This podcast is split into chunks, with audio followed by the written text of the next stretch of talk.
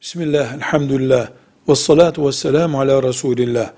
Uzlet, insanlardan ayrılıp tek başına yaşamak demektir.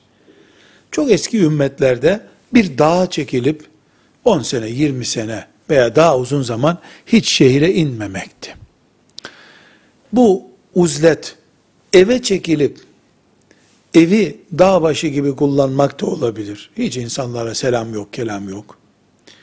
Ama uzlet yapmak, yani dinden kopmak manasına değil, toplumdan kopmak manasında. Bu toplum kötüdür vesairedir. Sebepler ayrı bir konu. Bir mümin olarak, ümmeti Muhammed'den insan olarak şunu bilmemiz gerekiyor.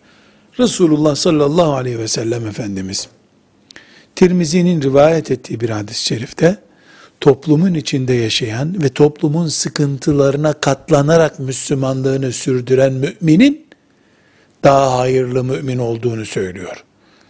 Dolayısıyla, olağanüstü bir haram tehlikesi, can tehlikesi, iffetini koruyamamak gibi bir tehlike, olağanüstü bir durum olur.